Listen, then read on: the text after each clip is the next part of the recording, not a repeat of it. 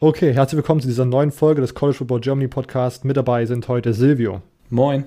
Immo. Moin. Und ich, Robert. Wir haben nach unseren drei letzten Themenwochen, wo wir so ein bisschen als erstes noch über Notre Dame, äh, dann mit Alexander Ernstberger über seine Erfahrung bei Notre Dame, äh, mit Valentin Sen über seine Erfahrung bei Colorado und jetzt bei Yukon gequatscht haben, haben wir heute gedacht, back to the roots. Wir, Valentin Sen sollte eigentlich unsere Einleitung in das Pac-12-Themengebiet sein.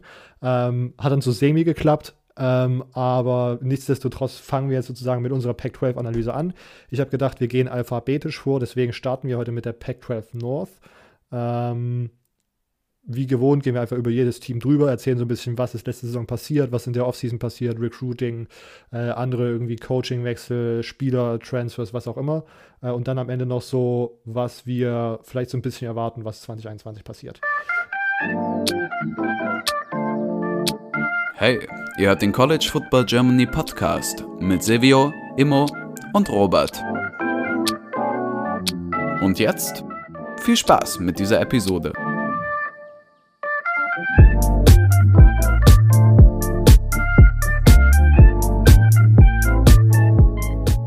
Als erstes noch ganz kurz äh, ein paar News, die diese Woche tatsächlich auch ganz gut thematisch passen. Ähm, als erstes, was nicht thematisch passt, ist, dass Sam Houston State das FCS Championship Game gewonnen hat. War tatsächlich ein ganz spannendes Spiel. Ich habe mir dann die äh, kondensierte Version angeschaut gehabt, habe ich auf YouTube gefunden gehabt nach dem, nach dem Spiel. War tatsächlich ganz interessant. South Dakota State lange mitgehalten, war wirklich sehr spannend. Am Ende Sam Houston da der Sieger. Ähm, habt ihr irgendwas mitbekommen dazu? Nö.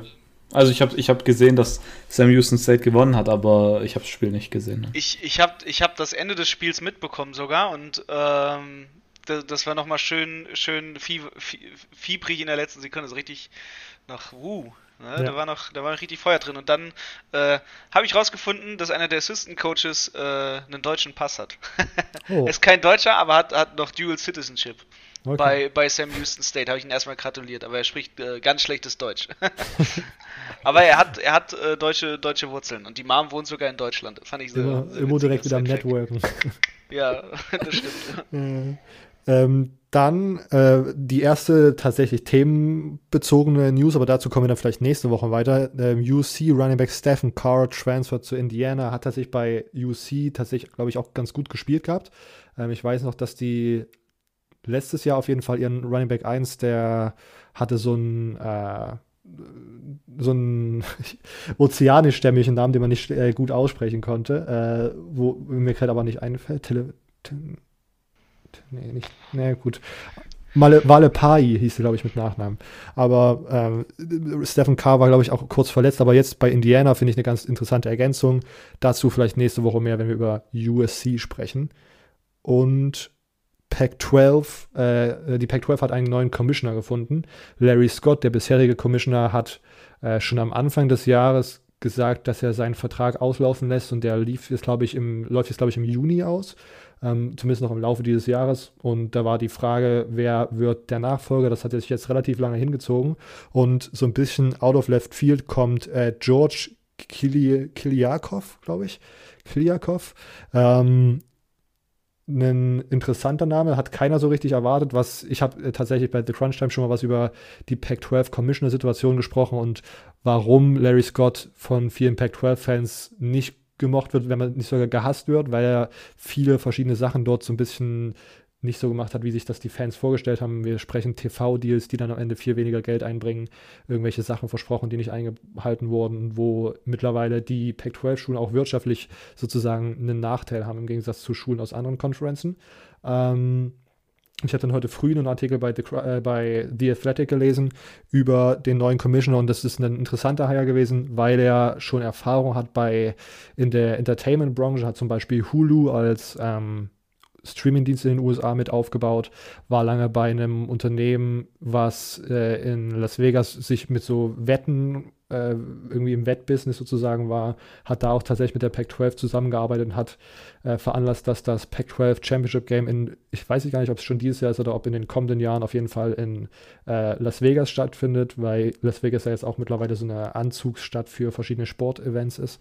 Oh ja. Ähm, Und ich finde es auf jeden Fall ganz interessant. Daher davor, was ich so gelesen hatte, auch in der Vorbereitung zu dem Artikel, den ich da geschrieben hatte, war, dass man sich eigentlich gewünscht hat, dass man jemanden sucht, der weniger diese Business-Erfahrung hatte, weil das war bei Larry Scott auch so. Der kam auch mit krassen Accolades und der hat, ist ein Master-TV-Deal-Negotiator und am Ende ist das alles so ein bisschen irgendwie versickert und alles irgendwie nach hinten losgegangen. Und was ich so gehört hatte, war, oder was ich gelesen hatte, war, dass man sich jemanden gewünscht hat, der halt irgendwie einen Hintergrund im akademischen Sektor hat, also und dann vor allen Dingen sozusagen mit den Schulen besser kommuniziert und besser zusammenarbeiten kann, weil halt in der Pac-12 dann Schulen wie Stanford auf, keine Ahnung, Arizona treffen, wo sozusagen das vom akademischen Standpunkt her so unterschiedliche Institutionen sind, dass man da ja sozusagen irgendwie so einen Mittelweg finden muss, damit alle zufrieden sind und so weiter und so fort. Aber jetzt ist es anders gekommen. Ich bin gespannt, wie sich das äh, äh, verhält es in den kommenden Jahren. Ich äh, linke, verlinke den Artikel mal, den ich geschrieben habe, auch nochmal in, äh, in unserer Episodenbeschreibung ganz äh, einen shameless Plug an der Stelle. Ähm, auch interessant, weil der neue TV-Deal dann auch in den kommenden Jahren auf jeden Fall ansteht und sozusagen das der erste Meilenstein wird, den man als Pac-12 Commissioner nehmen muss. Ähm, habt ihr dazu irgendeine Meinung oder äh, Ergänzung? Ich, ich finde es super interessant, dass man sich jemanden holt mit Hulu quasi, der, der da aus der Streaming-Branche kommt, weil die Hulu auch in den letzten Jahren wirklich, wirklich stark aufge, ja, aufgestockt hat, was die in den USA anbieten. So. Und das ist uns vielen hier in Deutschland immer nicht bekannt, ähm, dass Hulu ja überhaupt so ein Riesending in den USA ist. Also, wenn man das so ein bisschen vergleicht, ist das quasi Netflix Plus eigentlich. Also es ist eigentlich vom Streaming-Angebot, was Serien zumindest angeht, in den USA teils echt krasser als das alles, was wir uns hier in Deutschland eigentlich vorstellen können. Was du halt in einem, in einem Hulu-Paket, sag ich mal, bekommst. Und die haben wirklich, wirklich super stark aufgebaut. Wenn ich mal dran denke, so vor sieben, sieben, acht Jahren oder so gab es so Hulu-Werbung dann mal so in, in so YouTube-Clips eingebaut und sowas. Und von dem Level haben sich einfach hochgewachsen in den letzten Jahren mit so einem explosiven Wachstum. Kann man sich gar nicht vorstellen. Wenn man, wenn man so jemanden aus diesem Team hat, der diese, diese Wachstumserfahrung, sage ich mal, hat, dann kann man eventuell auch überlegen, was, was das der Pac-12 bringen wird an wirtschaftlichen Erfahrungen. Ja, das ist genau die Sache, die auch sozusagen von den von vielen Leuten jetzt als Reaktion darauf kam. Äh, aber auf der anderen Seite muss man dann auch sehen, dass diese Idee, dass man irgendwie diese Pac-12 an irgendeinen Streaming-Anbieter zu knüpfen, was ja sozusagen dann da irgendwie der erste Gedankensprung sein könnte, wenn man das hört, er hat Erfahrung mit Hulu, dass diese Idee auch schon existierte, als Larry Scott den letzten TV-Vertrag aushandeln wollte. Und da ist das irgendwie alles im Nichts versunken. Und dann hat er einen TV-Vertrag gemacht mit seinem eigenen Network, was sie jetzt selbst betreiben müssen, aber was im Grunde in den USA keiner empfangen kann. Und es einfacher ist, in Deutschland zu schauen, weil wir diesen äh, International Stream auf YouTube haben und in Amerika braucht man da irgendwelche speziellen TV-extra dazu Buchungssysteme, die halt wirklich nur wirklich sehr wenige haben. Ähm, ich, ja, wie gesagt, es bleibt gespannt, aber auf der anderen Seite, man hat auch gesehen, Amazon hat jetzt ja auch, glaube ich, bei dem neuen NFL-Deal äh, wieder irgendwelche Thursday oder irgendwelche Primetime-Games geholt und gehamstert, sodass die das streamen können. Mal schauen, wie sich das entwickelt in den kommenden Jahren. Okay, ähm, das waren soweit die drei News Points, die ich ansprechen wollte wir können jetzt weitermachen und zwar mit der ersten Schule. Ich habe gedacht, spannungsbogenmäßig bauen wir das wieder von hinten nach vorne aus, äh, äh, auf nach und beginnen sozusagen mit dem schlechtesten Team aus der letzten Saison mit den Washington State Cougars. Sie sind 1 und 3 gegangen. Die Washington State äh, University liegt in, äh, ist in Pullman, äh, Washington und hat 30.000 Studenten. 20.000 davon sind tatsächlich am Stützpunkt oder am, an dem Standort Pullman. Sie haben noch ein paar andere und auch International Students wurden da irgendwie oft mit dazu gezählt. Ähm, das als kleiner Fun Fact. Washington State hat Immo vorbereitet. Immo schießt los. Ja, gerne. Ähm, gehen wir so ein bisschen, bisschen mit der Saison los. Ne? Das ist ja leider, leider muss man ja wirklich sagen, bei Washington State spät gestartet, bedingt durch die Corona-Situation. Wir haben es alle mitverfolgt. Da war immer lange die Frage, spielt die Pac-12, spielt die Pac-12 nicht? Wie wird die erste Season eigentlich von Nick Rolovich sein? Wie kann er jetzt das mitnehmen, was er eigentlich in Hawaii gemacht hat die letzten Jahre? Kann er das quasi, sage ich mal, positiv umsetzen? Ne, man hat so, so mit, mit ja seine letzte Season eigentlich in Hawaii so teilweise auch in negativer Erinnerung gehabt, wenn man, wenn man mal so ein bisschen drüber nachdenkt. Also es, es war nicht alles, alles immer nur purer Sunshine, sag ich mal, ähm, da im Sunshine State, den er hatte. Und dann natürlich, dann natürlich zu gucken, was, was kann jetzt bei Washington State passieren. Es waren, waren viele offene Fragen, die mit in die Saison an. Es hat, hat lange gedauert, bis da, bis da mal was gemacht werden konnte. Washington ist ja auch eher so, so ein State gewesen, der, sag ich mal, strengere Regeln hatte, strengeren Lockdown. Dann, was, was man am Anfang der Saison eigentlich packen muss, es ging erstmal eigentlich los mit, okay, shit, wir haben Corona, wie, wie wird das alles umgesetzt? Hat, hat dann so langsam gerollt und dann kam erstmal diese We Are United Kontroverse.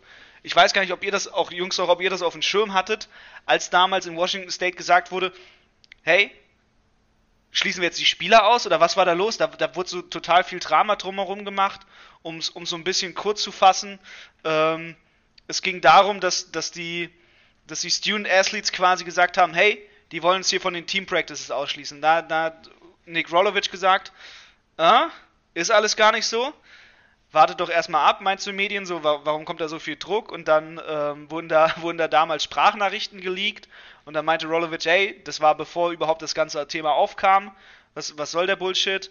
Und ähm, ja, der, der, der so große Redelsführer eigentlich war, ähm, damals Woods, also einer, einer von, den, von den Defensive Backs von denen, ähm, also Cassidy Woods, nee, äh, nicht, nicht, nicht Defensive Back, Wide Receiver. Und ähm, der meinte halt so, dass, er, dass er von Team Activities und sowas ausgeschlossen wurde. Da meinte halt Washington State, ja, na klar, wenn du ins Corona-Protokoll sitzt und sagst, du setzt die Saison wegen Corona auf, dann sollst du auch das Team nicht gefährden wegen Corona. Und dann müsst, müsst ihr euch halt leider fernhalten, wenn ihr wegen, also dann könnt ihr nicht wegen Corona an Team-Meetings teilnehmen, aber sagen, ihr spielt diese Saison nicht. Da haben sie halt gesagt, so wenn ihr die Saison nicht spielt, dann entfernt euch nicht unbedingt vom Campus, aber entfernt euch bitte von allen Teamaktivitäten und sorgt dafür, dass das Team ihre Corona-Protokolle noch durchführen kann und das Ganze durchführen kann. Und dann war da so ein Hin und Her und dann meinten sie am Ende so, wir haben ihn eigentlich gar nicht das Scholarship weggenommen, wir wissen gar nicht, was er da sagt, dass, dass, er, dass er quasi aus dem Team geschmissen wurde. Ähm, ja, das war, das war natürlich sehr, sehr interessant halt, ne, dass da, sag ich mal, die ganze, ganze Sache so übergeschwappt ist. Und ähm, wer weiß, ob sie den negativen Vibe so ein bisschen mit in die Saison genommen haben, weil sie haben nur äh, vier Spiele gespielt und davon haben sie äh, nur eins gewonnen, und zwar ganz am Anfang gegen Oregon State. Und wir erinnern uns an die letzten Jahre. Oregon State ist jetzt nicht unbedingt das Top-Team einfach in der, in der Pac-12. Und äh, das ist dann schon hart, wenn du 1-4 gehst. Also ne, man, hat, man hat vielleicht so, so, so, ein halbes Highlight irgendwie mit 10 Punkten äh, Vorschuss gewonnen und dann halt dann halt einfach Oregon, USC, Utah, auch drei, drei gute Teams, muss man auch wirklich sagen, äh, zur Verteidigung von Washington State da als Gegner gehabt, die dann halt leider einem das Leben einfach äh, so schwer gemacht haben, dass es halt nicht gelaufen ist. Und äh, ja, de dementsprechend hat Washington State eigentlich dieses Jahr sehr, sehr großes Pech gehabt und ähm, das ist nicht so gut gelaufen, wie man es gehofft hat. Und ähm, das wird auch, das wird auch nächstes Jahr halt, äh, sag ich mal, spannend sein. Ne? Da wird man gucken müssen, wie, wie kann man das Ganze jetzt übernehmen, wie kann man das Ganze da fahren, wie kann man, wie kann man, sag ich mal, eine ruhige Schiene fahren als Team. Und, und wie, wie wird man einfach durch diese Offseason kommen? Und da war, glaube ich, die Recruiting Class, auch wenn sie, sage ich mal, jetzt nicht mit, mit Stars gespickt war, trotzdem mit ein paar einigen, einigen guten Leuten, die da unterm Radar fliegen. So, da habe ich auch eine Person, die, die ich wirklich hervorheben muss, wo ich glaube wirklich, da haben sie jemanden unter, unter dem Radar bekommen haben, nämlich Francisco Mauigoa. Ich weiß nicht, ob der euch was sagt. Aber das ist der Bruder von Francis Mauigoa und wer sich ein bisschen mit Recruiting beschäftigt, weiß, dass Francis Mauigoa aktuell als bester Offensive Tackle in seiner Class von 2023 gehandelt wird. Quasi davon Samoa so, so, so einen Geheimfavoriten bekommen. Das ist einer, der hat in den USA sein Juniorjahr gespielt, an der Aquinas High School.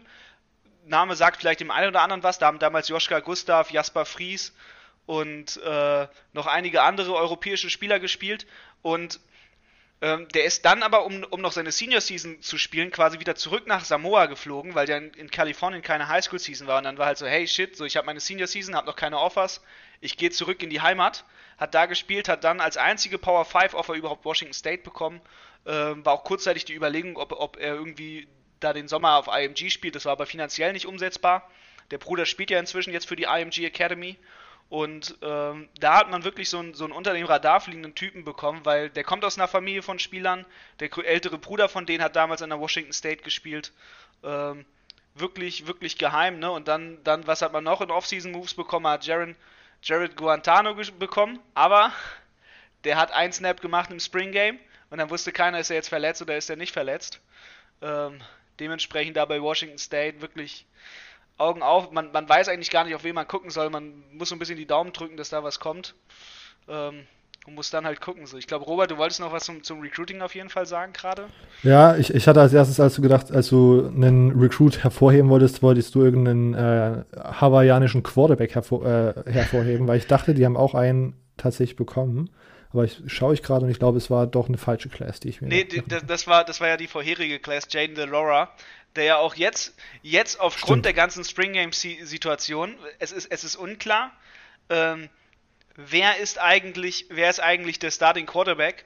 Und Jaden DeLora ist halt mit, mit ein heißer Kandidat inzwischen bei Washington State aufgrund der ganzen Quarterback-Situation. Ne? Man wusste nicht, hat er jetzt eine Wrist-Injury, also der, der Jared Guantano. Und äh, dementsprechend äh, wird man mal gucken müssen bei, bei Washington State, wer da eigentlich spielt aktive Zuhörer werden natürlich wissen, Jane Delora, den habe ich schon äh, mal vor einiger Zeit eingehypt. Der, da ist nämlich der hawaiianische Quarterback und da ist ja auch dann von Nick Rolovich die Hawaii Connection, denn Nick Rolovich ist ja auch quasi in Anführungsstrichen, sagen wir mal, ein hawaiianischer Quarterback. Ähm, hat da ja quasi auf, auf, auf dem Inselstaat auch gespielt äh, vor Ewigkeiten. Mal gucken, so, ob da vielleicht ein bisschen so die Aloha Connection ist. Und dann wird man gucken müssen, in die Saison 2021. Man hat relativ früh starke Gegner dort. Ähm, wird also dementsprechend, dementsprechend gucken müssen, wie man da durchfährt. Ne? Man hat am Anfang Utah State, das geht noch, Portland State, das geht auch noch, aber dann USC, Utah, Curl Berkeley, bis man dann Oregon State hat, das, das ist schwer. Also wenn man sagen müsste, okay, was sind eigentlich die Upside Games? Ja, die meisten Games, die Washington State gegen solche Spiele gewinnt, also gegen solche Gegner gewinnen kann, das sind eigentlich die Upside Watch Spiele. Denn Oregon State, äh, Washington State ist das Team, was eigentlich eigentlich den Upset bringt. Ja. Ähm, keine Ahnung. Ich, Jaden Delora hatte ich natürlich auch noch auf dem Schirm, weil der mir letztes Jahr in Season tatsächlich auch ganz gut äh, gefallen hat, als ich mir so ein paar Washington State Spiele angeschaut habe. Auch im Spiel gegen Oregon, wo sie dann am Ende verloren haben, haben sie relativ lange mitgehalten und ähm, der hat jetzt aber, glaube ich, kurz nach Ende der Season ja so eine Driving Under the Influence äh, Sache bekommen gehabt. Deswegen weiß ich gerade gar nicht, ob er überhaupt sozusagen jetzt mittrainieren durfte im Spring Training. Hast du da was gesehen? Er durfte, gehabt, er durfte, er ja. durfte. Ja, okay. Er durfte. Also da haben sie wahrscheinlich gesagt, du, du, du, aber wir brauchen dich und äh, gut ist. Ja. Und Jerry Gorentano natürlich auch interessant. Äh, Washington State hat natürlich eine Geschichte mit Transfer Quarterbacks, äh, noch unter Mike Leach, aber ja, keine Ahnung. Silvio, was ist deine Einschätzung zu, was ist dein Vibe bei Washington State vergangene Saison und so ein bisschen Off-Season-Talk? Ja, ich glaube, äh, Washington State wird immer ein, ein Ort sein, an dem es nicht, nicht so einfach sein wird. Und ja, ich meine, das war jetzt das erste Jahr unter Rolovich, von daher würde ich da jetzt erstmal noch keine Alarmglocken läuten lassen. Aber ich glaube, das kommende Jahr wird wichtig sein, um die Routine reinzubekommen, dann wirklich auch mal zu sehen, welche Spieler sind die Zukunft und dann für das Recruiting ein gutes Fundament zu bauen. Ich glaube, das wird sehr, sehr wichtig sein. Ja. Immer, was hast du am Anfang angesprochen hast, das waren diese Social Justice Pro äh, Proteste, auch, oder? Auch. Also das, das hat alles so, sag ich mal, mit, mit reinge, reinge, reingewirkt. Ne? Also das war, es war, war nicht nur, sag ich mal, diese ganze Social Justice Sache, die damals aufkam, Black Lives Matter, der Tod ähm, von George Floyd damals, was alles, alles mit reingespielt hat, sondern auch unter anderem, dass sie halt für, für Students Athlete ähm, auch, auch Covid-19, sage ich mal, Safety-Protokoll und sowas gefordert haben. Also es war, war, war wirklich eine, eine weitreichende Spanne von dem, was die Spieler gefordert haben. Es ging quasi nicht nur hauptsächlich um Black Lives Matter, es ging auch, ging auch viel darum, einfach um die, um die Sicherheit der eigenen Spiele. Und ähm, da war einfach das Problem, dadurch, dass die Spieler aus, aus, aus der ganzen Sache rausopten wollten, ne, dass, dass dann halt das Team gesagt hat, okay, wenn ihr rausoptet aus der Season, dann könnt ihr aber auch nicht Teamsachen machen. Und das war halt so, dann so, ah, wir wollen Teamsachen machen. Nee, ihr kriegt da nicht den coolen Shit dieses ja. Jahr.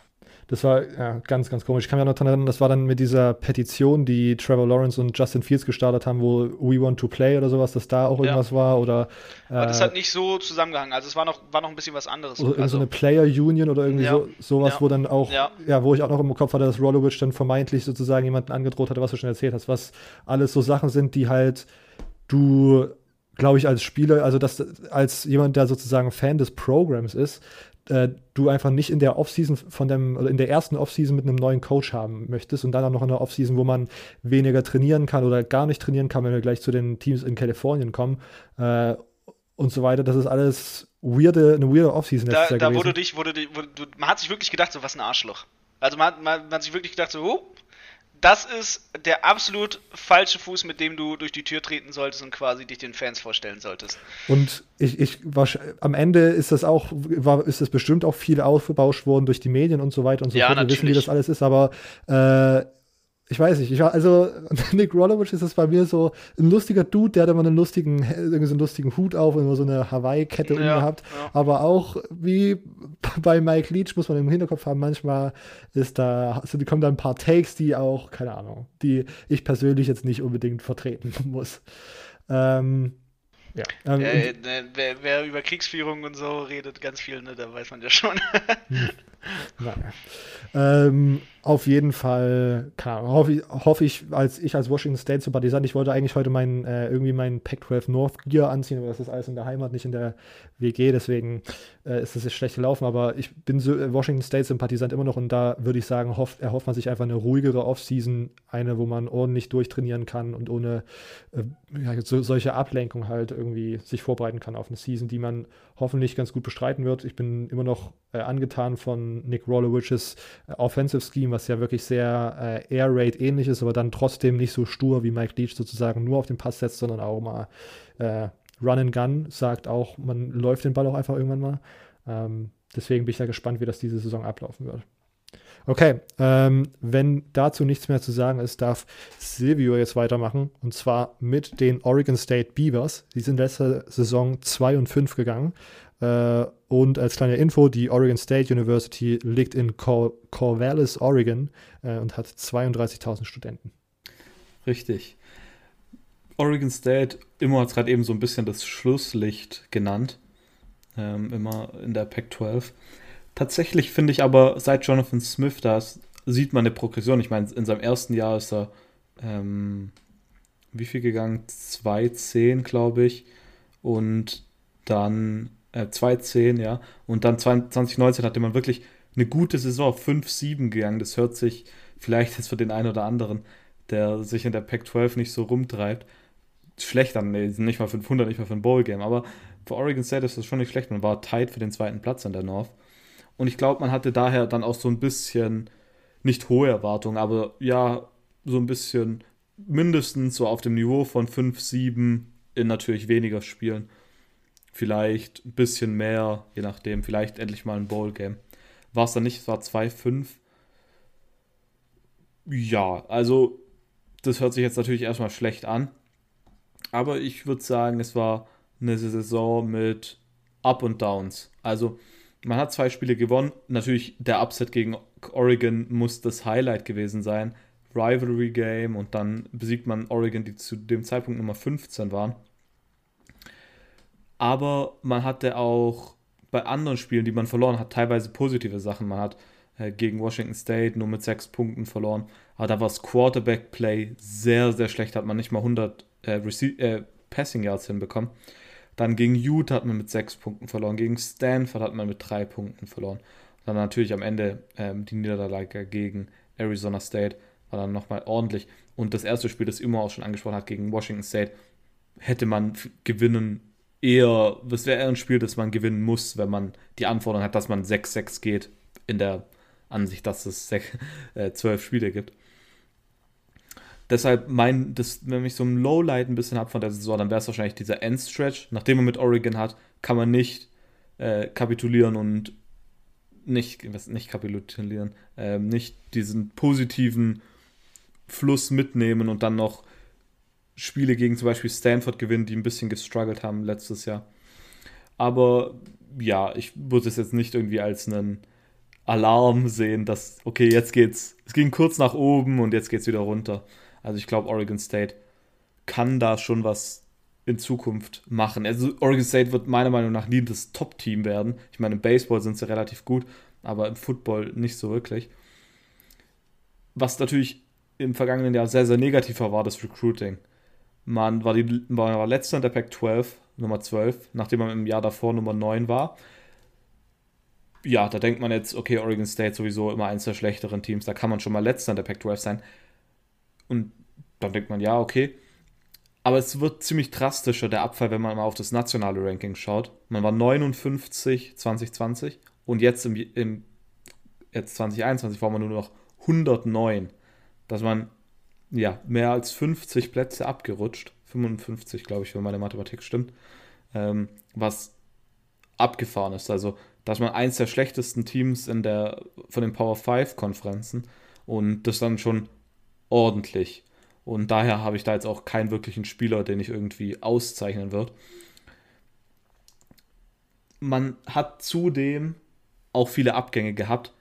Wenn man als erstes nennen muss, ist natürlich äh, Jamar Jefferson, so, Robert, du hast, glaube mal in, in einer Draft-Folge oder, oder einen Beitrag für die 49ers Fangemeinde, glaube ich, über Jamar Jefferson geschrieben. Ich bin mir nicht mehr ganz sicher. Also ich, wir haben auf jeden Fall im Podcast mit äh, Philipp Forstner drüber gesprochen und es könnte Stimmt. auch sein, dass ich dann nochmal bei den 49ers benutzt habe. Ja. So ein bisschen der Spieler von Oregon State in den letzten Jahren. Ich glaube, so gut wie jedes Jahr über 1000 Rushing Yards, oder? Und, ja. und wirklich absolutes Workhorse. Also der hat da richtig die, die Yards reingebracht. Vor allem, man hatte ja einen guten Quarterback das Jahr davor auch und der war dann weg. Ich weiß aber gerade gar nicht mehr, wie er heißt. Ähm, ich glaube, sie hatten jetzt die ganze Zeit nur Gabbia. Ja, ja, ich meine 2020. War das nicht Tristan Gabbia? Ähm, warte kurz. Ich bin, nee, also da war nämlich nochmal einer, der ist sogar, glaube ich, gedraft, Jake Luton. Ah, stimmt. Die, und der war, der war, glaube ich, ziemlich gut. Und jetzt hat man Gabbia gehabt eben zum einen und der ist dann aber ausgefallen, verletzt. Hamstring war es, glaube ich. Und ja, aber vielleicht noch einen anderen Abgang. Der einzige Spieler, der gedraftet wurde, war eine Sean Wright, Cornerback, der in der dritten Runde zu den Cowboys gegangen ist. Dass Jamar Jefferson übrigens nicht gedraftet wurde, wusste ich bis zu der Vorbereitung nicht. Dann war ich irgendwie so, hä? Aber wer muss irgendwas gewesen sein? Und man verliert ähm, Linebacker Hamilcar Rashid, der wohl auch noch ein ziemlich guter Spieler war.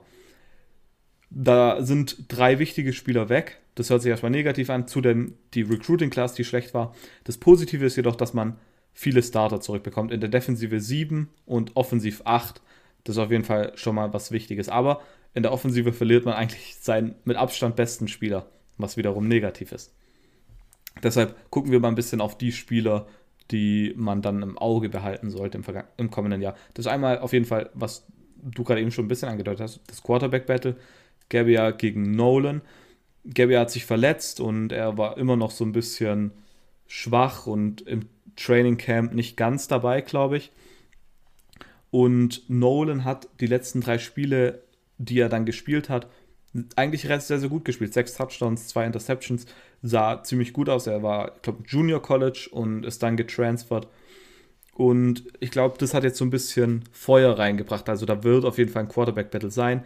Der Offensive Coordinator meinte auch, dass, es, dass sie sehr, sehr zufrieden war mit dem, was Nolan gemacht hat. Und dass er sehr, sehr viel gelernt hat. Und deshalb glauben jetzt viele, okay, da könnte ein Quarterback-Battle kommen. Die größte Frage in der Offense nach dem Quarterback-Battle wird auf jeden Fall sein, wer folgt auf äh, Justin Jefferson. Da gibt es auch keinen Running Back wirklich, der die klare Nummer 2 war, der irgendwie dann trotzdem noch so 300 Rushing Yards hatte. Die anderen Running Backs hatten einfach im vergangenen Jahr kaum Rushing Yards, weil Jamar Jefferson alles gemacht hat. Defensiv ähm, verliert man mit Wright den wichtigsten Defensive Back. Ein Spieler, den ich da ähm, interessant fand, war Jaden Krantz, Safety. Ähm, hatte im vergangenen Jahr zwei Interceptions und wurde, wurde, wurde viel interviewt. Und wenn ich mich mit Teams beschäftige, die nicht diese riesige Coverage bekommen, dann finde ich, ist das immer ein guter Indikator für die wichtigen Spieler, weil wenn die Presse immer mit den Spielern sprechen will, keine Ahnung, ob das so eins zu eins stimmt, aber so kommt es mir zumindest immer vor. Und ein anderer Spieler wäre Defensive Back Keaton oder Depot. Ähm, der könnte auch noch interessant sein. Allgemein muss man bei der Defense sagen, dass die Defense immer besser wird, seit Tim Tibesa ist, glaube ich, der Defensive Coordinator. 2018, als der Coaching-Staff von Jonathan Smith gekommen ist, war man 128 defensiv und 2020 waren sie dann 95. Das ist auf jeden Fall schon mal ein Anstieg. Aber, und das haben auch viele Oregon State-Spieler in Interviews gesagt, wenn man über Oregon State, States Defense spricht, dann spricht man immer von einer Defense, die Potenzial hat. Die hat Potenzial und aber irgendwie wird daraus nichts. Und das will Oregon State endlich schaffen, dass man nicht nur eine, Off eine Defense ist, von der man sagt, okay, ja, die hat Potenzial, aber mehr dann auch nicht. Deshalb man muss das Potenzial mal ausschöpfen und wirklich was reißen.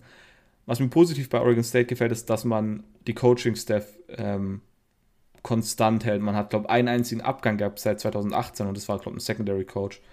Also irgendwas, was man auf jeden Fall verkraften kann. Wenn wir jetzt aufs kommende Jahr schauen, dann sehen wir da ein paar schwierige Spiele. Man hat at Purdue direkt als Eröffnungsspiel, At Purdue, Purdue geht auch, glaube durch ein paar Änderungen durch. Also das könnte so ein Fragezeichenspiel sein. Aber dann hat man einige schwierige Spiele. Man spielt at USC und in der Woche da, danach direkt daheim gegen Washington und dann at Washington State. At Washington State könnte so ein Must-Win-Game eigentlich sein und für beide Teams, deshalb könnte es eigentlich relativ interessant sein. Man spielt dafür daheim gegen Stanford und daheim gegen Arizona State, dafür auswärts gegen Oregon. Also allgemein finde ich so ein relativ, wenn man auf die Teams schaut, auf jeden Fall ein sehr, sehr schwieriger äh, Schedule, aber teilweise hat man Glück mit den Spielen, die man daheim spielt. Und man spielt auch noch gegen Hawaii als Non-Conference-Game, was auch tricky sein könnte. Also, ja, ich meine, man hat wichtige Spieler verloren, deshalb wird es mich auf jeden Fall nicht wundern, kombiniert mit dem Schedule, dass man gegen USC, Washington, Arizona State, Stanford, Oregon spielt. Und at California ist auch noch kein einfaches Spiel. Ähm, Glaube ich, könnte es so eine stagnierende Saison sein, dass man wieder so ungefähr das Äquivalent von 2,5 auf eine ganze Saison geht. Also irgendwie so, keine Ahnung, 4,7 ungefähr. 4,8 wäre es. 4,8 so ungefähr. Das wäre meine frühe Prognose aktuell. Denkst du, dass 5-7 bei so einer normalen Saisonlänge vielleicht auch am Ende das äh, irgendwie, also das Ceiling für Oregon State ist? So 5-7 und ab und zu kann man halt einen Oregon upsetten, einen Washington upsetten gegen die Top äh, Pac-12-Teams vielleicht mal so einen Win rausholen, aber am Ende ist vielleicht Oregon State ähnlich wie Washington State kein Team, wo man sozusagen wirklich viel mehr rausholen kann. Das wäre aktuell meine Einschätzung, ja. Ich glaube, man muss wirklich so hoffen, dass Oregon State dann, äh, dass Oregon, wenn man zum Beispiel gegen Oregon spielt, mal einen schlechten Tag hat und dann im Gegenzug selber einen sehr, sehr guten Tag hat und dann kann man das holen. Aber ich glaube, wenn man dann so gegen, allein gegen USC, Washington, äh, Oregon spielt, das sind normalerweise drei sichere Niederlagen schon. Und dann musst du halt irgendwo anders die Siege holen. Und wenn man dann at Cal spielt und at Washington State ist dann auch kein einfaches Spiel mehr dann wird es relativ schwierig, irgendwie 6-6 zu gehen. Immo, äh, dein Vibe zu Oregon State? Eieiei, Heikel Michael. Ähm, ich bin noch nicht überzeugt. Ich bin noch nicht überzeugt von, von Oregon State, dass man den, den riesen Turnaround bisher schon, schon geholt hat. Ähm, das braucht noch ein paar Jährchen. Was denkst du, wenn du, wenn das wenn das Coaching-Staff einen riesen Turnaround holen würde, was wäre dann so der Rekord, der da am Ende steht? Oder denkst du, dass der mm über, über ausgeglichenem Rekord ist. Ich könnte mir, könnt mir vier Siege vorstellen dieses Jahr. Okay. Aber das wäre nicht der Turnaround. Das wäre noch nicht der Turnaround. Ja, wenn sie einen Turnaround haben, sechs. Sechs, sieben. Okay. Das wäre schon auf jeden Fall ein Turnaround. Vier, vier Siege, das wäre schon, das schon, meine Erwartungen wären schon äh, erfüllt. okay. Da könnte ich nicht meckern. Ja. Also, ja, also ich glaube tatsächlich auch, dass 5-7 so wahrscheinlich das Standardergebnis für Oregon State in naher Zukunft werden könnte, weil ich glaube ich auch denke, dass das kein Standort ist, wo man halt so krass Talent gerade anziehen kann. Und am Ende kann nicht jedes Team sozusagen um die Playoffs mitspielen, das ist äh, klar. Und aber ich, ich keine Ahnung, ich habe aber, wenn man sich die letzten Spiele in den letzten Jahren immer angeschaut hat, habe ich auch das Gefühl, dass man da doch auf jeden Fall schon eine Verbesserung sieht, im Gegensatz zu äh, vor 2018, wo sozusagen der Coach getauscht werden musste. Und das finde ich erstmal generell nicht schlecht. Und dass man dann jemanden, einen Spieler sich irgendwie organisieren konnte oder sozusagen entwickeln konnte, wie Jamar Jefferson, der halt einfach wirklich sehr, sehr gut gespielt hat. Ähm, ja, ich glaube, das könnte so das Goal für Oregon, Long-Term Goal für Oregon State sein. Ähm, machen wir mit den Stanford Cardinal weiter. Sie sind letztes Jahr 4 und 2 gegangen. Äh, die Stanford University liegt in Stanford, Kalifornien und hat 17.000 Studenten. Ähm, Stanford habe ich diesmal gemacht. Ich habe mir zwei Teams stibitzt. Als Pac-12 In-Season-Guy habe ich gedacht, kann ich mich auch mal hier äh, den Jungs ein bisschen Arbeit abnehmen. Ähm, schauen wir als erstes auf das Highlight-Game. Ähm, man hat, man ist mit zwei Niederlagen in die Saison gestartet und hat dann am Ende vier Siege in Folge geholt. Äh, deswegen wäre meine These, diese letzten vier Siege sozusagen so aus der Saison rauszugehen, ist auf jeden Fall einfach eine gu sehr gute Sache für äh, Stanford und auf jeden Fall einfach ein Highlight der Saison. Wenn man ein Spiel herauszirkeln möchte, könnte man sagen UCLA, weil die auch letztes Jahr sehr gut gespielt haben. Oder nicht sehr gut, aber gut gespielt haben. Und da hat man am Ende dann, glaube ich, mit drei oder vier Punkten in einem, äh, in einem Shootout sozusagen gewonnen. Das äh, Lowlight-Game war meiner Meinung nach die knappe Niederlage gegen Colorado im zweiten Spiel, ähm, weil man das doch äh, eigentlich hätte gewinnen können. Aber generell, Stanford hat letztes Jahr gezeigt, sie können diese knappen oder ausgeglichenen Spiele dann gewinnen, wie man es im zweiten im Saisonteil gesehen hat, aber vorne hinein haben sie auch sozusagen in ein, zwei Spiele halt knapp verloren. Ähm, ja. Wenn wir aufs Recruiting 2021 schauen, muss ich ganz ehrlich sagen, finde ich okay, aber jetzt auch nicht wirklich atemberaubend. Ähm, vielleicht schon eher negativ tendierend. Äh, man ist 50 äh, ist da im nationalen Ranking geworden, siebten, siebter in der Pac 12, ähm, was wenn man sich sozusagen die vergangenen Recruiting Classes anschaut, ist so ein bisschen der, der Glanz in den letzten beiden Jahren irgendwie so ein bisschen verloren gegangen bei David Shaw und, und, und Stanford Cardinal. Die haben nämlich sonst doch immer schon irgendwie ein oder zwei Five-Star-Recruits anlocken können. Davis Mills jetzt zuletzt einer gewesen, der halt wirklich ein, einfach ein Top-Athlet auch war. Aber in den letzten beiden Recruiting Classes ist es irgendwie so ein bisschen äh, fehlt dieser Five-Star-Recruit, der diese Recruiting-Class sozusagen auf ein ganz anderes Level heben könnte ähm, so wie auch dieses Jahr. Der wichtigste Incoming Freshman wird meiner Meinung nach Four-Star äh, Strong Side Defensive End Aaron Armitage sein aus New Jersey. Ähm, äh, kannte ich tatsächlich vom Namen her noch nicht, habe mir vorhin aber so ein bisschen das Tape angeschaut und das hat mir tatsächlich ganz gut gefallen. Wenn man dann dazu rechnet, dass man in der Defense so einiges verliert und dass man, wenn man auf 2019 auch nochmal schaut, äh, da eigentlich bei der Defense irgendwie so ein bisschen die Identität fehlt, gefühlt. Und dass, wenn man da sozusagen starke Spieler rekrutieren kann, ist das zumindest eine positive Sache. Off-Season Moves. Ähm, es gibt einige Spieler zu ersetzen, vor allem in der Offense. Man verliert Davis Mills, der jetzt in den NFL-Draft gegangen ist und geführt wird auch äh, sozusagen als so ein bisschen underrated Prospect sozusagen reingegangen ist und dann immer mehr Hype und immer mehr Hype bekommen hat, je länger dieser Draft-Prozess äh, nach fortgeschritten ist, ist am Ende bei den ähm, Houston Texans, glaube ich, gelandet. Ähm, außerdem verliert man drei O-Liner. Der äh, wohl bekannteste war Walker Little, der ich glaube Anfang zweite Runde zu den Jacksonville Jaguars gegangen ist. Ähm, auch wenn sich das jetzt erstmal dramatisch anhört, man hat upfront einige Spieler, die schon Erfahrung haben, die dann in den letzten Jahren immer so ein bisschen reinrotiert sind. Ähm, was vielleicht ein bisschen dramatischer ist aus meiner Sicht, ist, dass man Sammy Fahoko äh, verloren hat, den Leading Receiver aus der letzten Saison, der wirklich sehr, sehr gut war und für die wenigen explosiven Plays in dieser Stanford Offense gesorgt hat. Und dass man da keinen hat, der so richtig raussticht, ist für mich so ein bisschen besorgniserregend. Ähm, ich habe vorhin extra nochmal geschaut, Osiris St. Brown ist tatsächlich noch an der Stanford University, der mittlere St. Brown-Bruder. Ähm, hat letztes Jahr nur eine Reception gehabt für sieben Yards und ich habe gefunden, dass er mit einer Illness out war. Ähm, ja, also da vielleicht als kleiner Sneak Peek, wenn man sich der, also ich glaube, der hatte schon mal 200 oder 300 Yards in der 2019er Saison, hat also schon mal gezeigt, dass er was kann. Vielleicht ist das so ein Kandidat, der einen Breakout hier haben könnte oder vielleicht auch haben muss, um Stanford erfolgreich zu machen. Ähm, Stanfords Defense ist für mich irgendwie ein großes Fragezeichen. 2019 war das irgendwie alles sehr, sehr fragwürdig, waren super anfällig in Pass und Run. Ähm, 2020 war es schon um einiges besser, aber auf der anderen Seite ist halt die, ja, ist so ein bisschen die Sample Size tatsächlich auch so ein bisschen gering. Sechs Spiele sind jetzt halt wirklich nicht super viele. Wenn man auf die Pac-12 schaut, wahrscheinlich schon mehr als verschiedene andere Teams, wie wir dann gleich nachher noch drauf zu sprechen kommen, aber trotzdem bin ich mir nicht so wirklich sicher, ob diese Defense wirklich eine der besten in der Pac-12 sein kann.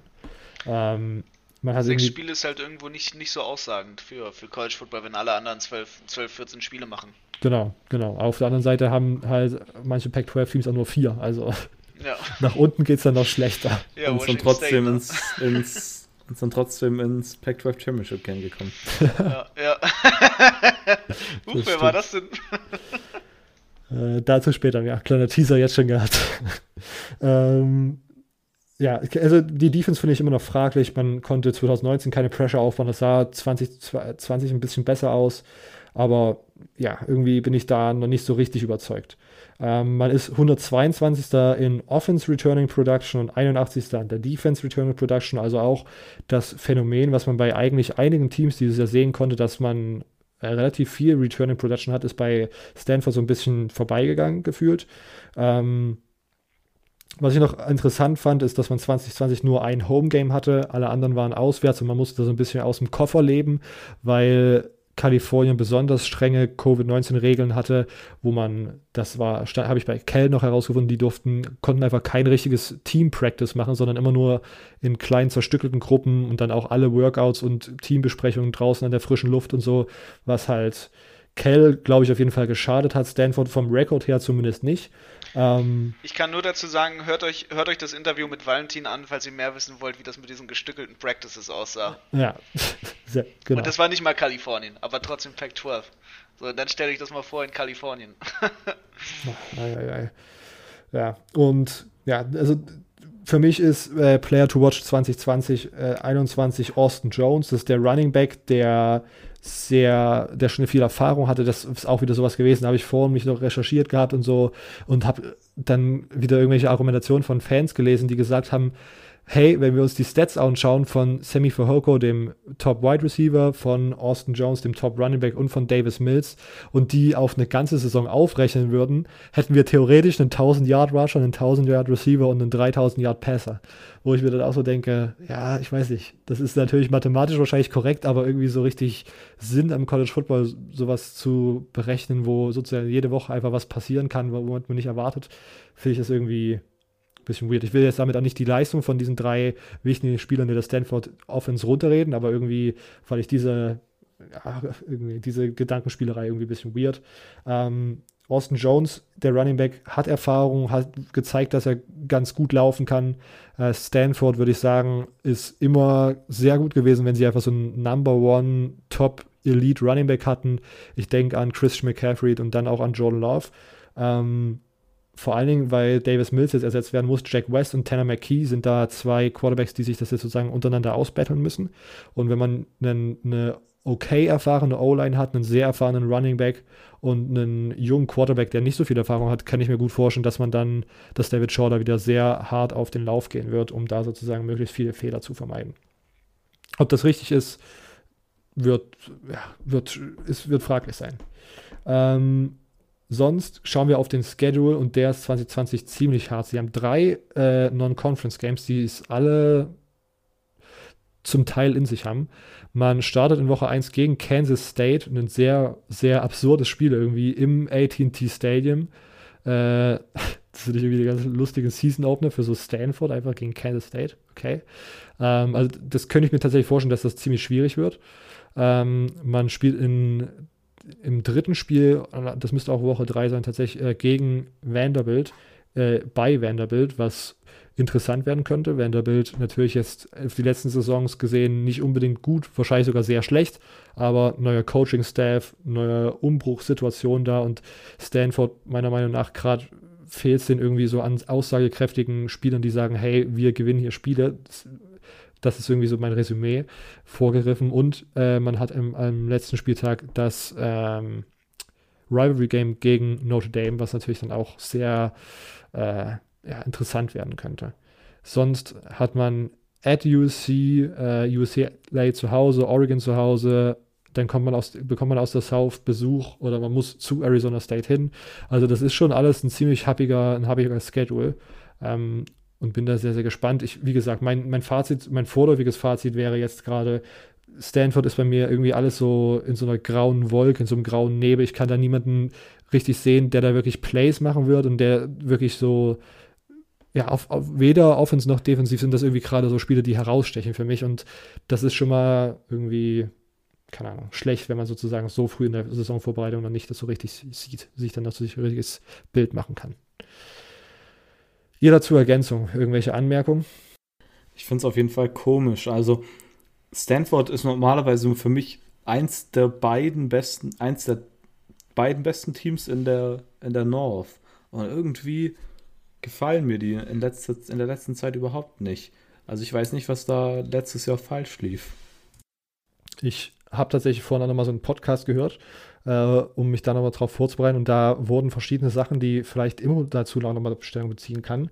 Und zwar ist dieses Jahr das erste Jahr, dass Stanford Early Enrollees zulässt. Die haben das davor irgendwie nie einfach nicht gemacht. Und dann kommt noch auch dazu, dass äh, Stanford seit dem Early Signing Day sozusagen einer der größten Anti-Early Signing Day äh, Vertreter sind, weil die immer irgendwie relativ spät ihren potenziellen Studenten Bescheid geben, ob sie sozusagen das akademische Zeug dazu haben und ob sie akademisch auf akademischer Seite zugelassen sind. Die sagen erst irgendwie anscheinend immer im September, Oktober Bescheid, was dann halt relativ knapp ist, wenn man sich entscheiden muss und im Dezember schon sein Letter of Intent unterschreiben möchte. Ja, das ist natürlich, das ist natürlich College Recruiting technisch total katastrophal, weil du natürlich sicher gehen möchtest, dass du an diese Schule gehen kannst, die dich gerade rekrutiert.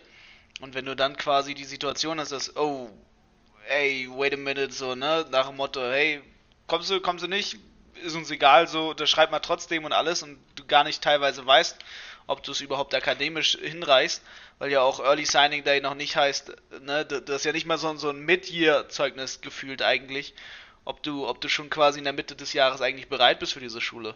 So, du, du weißt akademisch teilweise noch gar nicht Bescheid, kann ich da jetzt hin, kann ich da jetzt nicht hin. Und äh, das ist natürlich schon, schon problematisch, sage ich mal, als Kopfsache, da dann, da dann so durchzusteigen.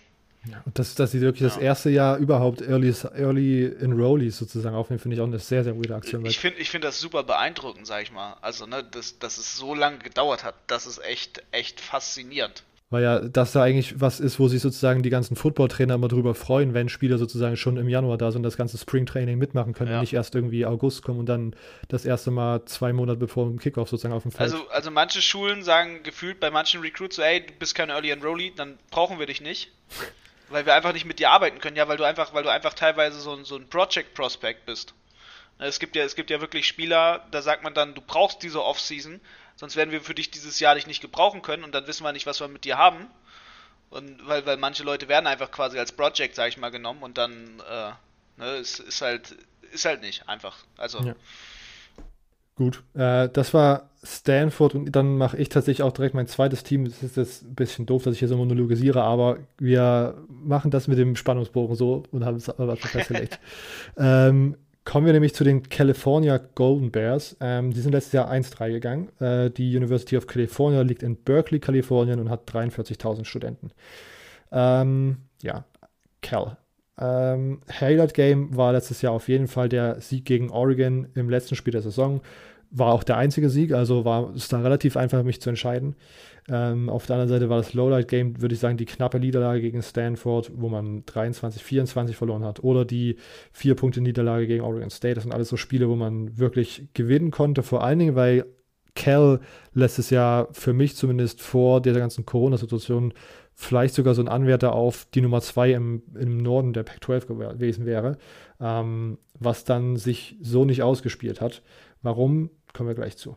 Ähm, kurz davor noch zum Recruiting 2021 und das ist ziemlich stark gewesen. Ähm, man ist Nummer 29 im nationalen Ranking geworden und Nummer 3 in der Pac-12. Äh, der wichtigste Incoming Freshman sind für mich Michael Sturdivant und Ty das ist ein Wide Receiver und Titan Jermaine Terry.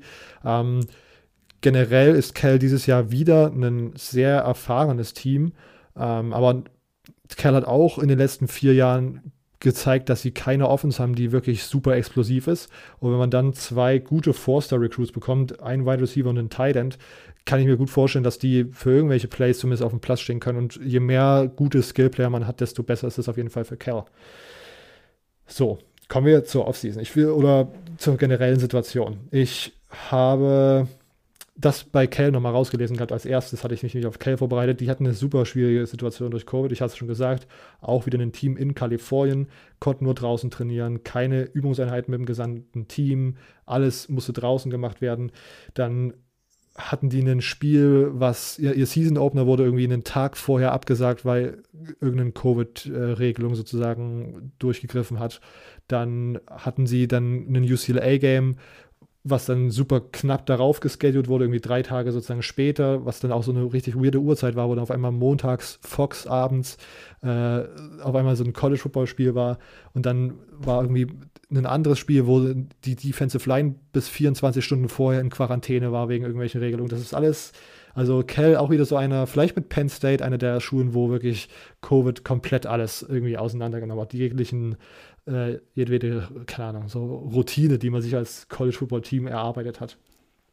Ähm, kommen wir zu den Spielern. Man hat äh, mit dem Quarterback Chase Garbers jemanden, der letztes Jahr schon, glaube ich, ein Senior war, äh, okay gespielt hat, aber von dem man sich auf jeden Fall mehr erwartet hat, als am Ende rauskam. Ich habe gesehen, die PFF-Leute, die Football-Nerds, die da wirklich sich gut auskennen, die fanden das eine ganz okay Saison, aber als äh, die, die, der Fan-Vibe war dann doch schon eher negativ.